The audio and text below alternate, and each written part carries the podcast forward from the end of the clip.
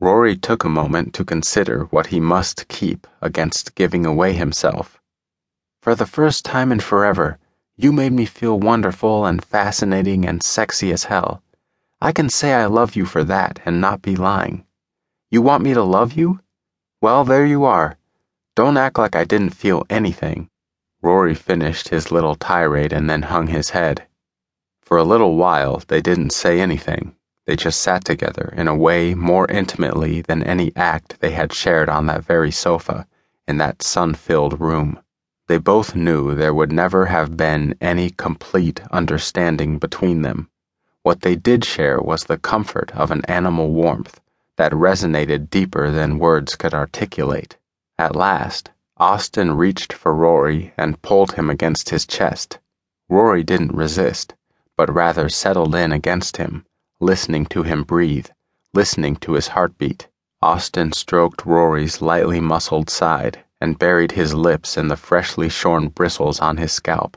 He breathed in Rory's scent of coconut shampoo and sighed contentedly. For just these few moments, they both found what they had blundered along looking for before. Finally, Rory stretched away from Austin and gave him a smile. I have something for you he said, and opened the flap of his backpack. Is it a going away present? Austin asked, concerned. I didn't get you one. Don't worry about it, Rory said dismissively and handed Austin a CD.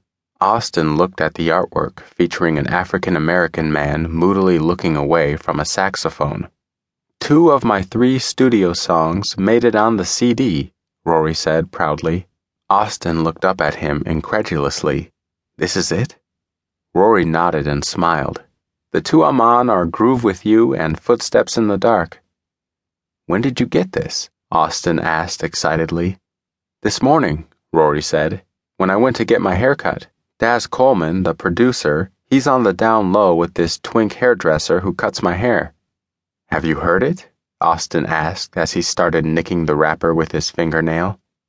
Please, Rory said sardonically, until I'm sick of it. They played it non-stop in the salon. They all love it. I got a free haircut out of it anyway. I want to listen to it right now, Austin insisted. Rory gently placed his hand over the CD. Not while I'm here unless you want me to cry. Why? Austin said incredulously. Rory smiled. Both of those songs have a lot of meaning for me.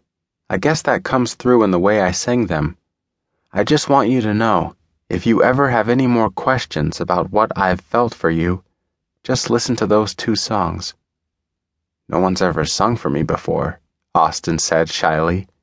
I have, Rory said, and I did. Thanks, Rory. I really mean it, Austin said, and placed his palm on the side of Rory's face. Rory gently reached up and took his hand and brought it to his lips. He kissed Austin's knuckles and then stood.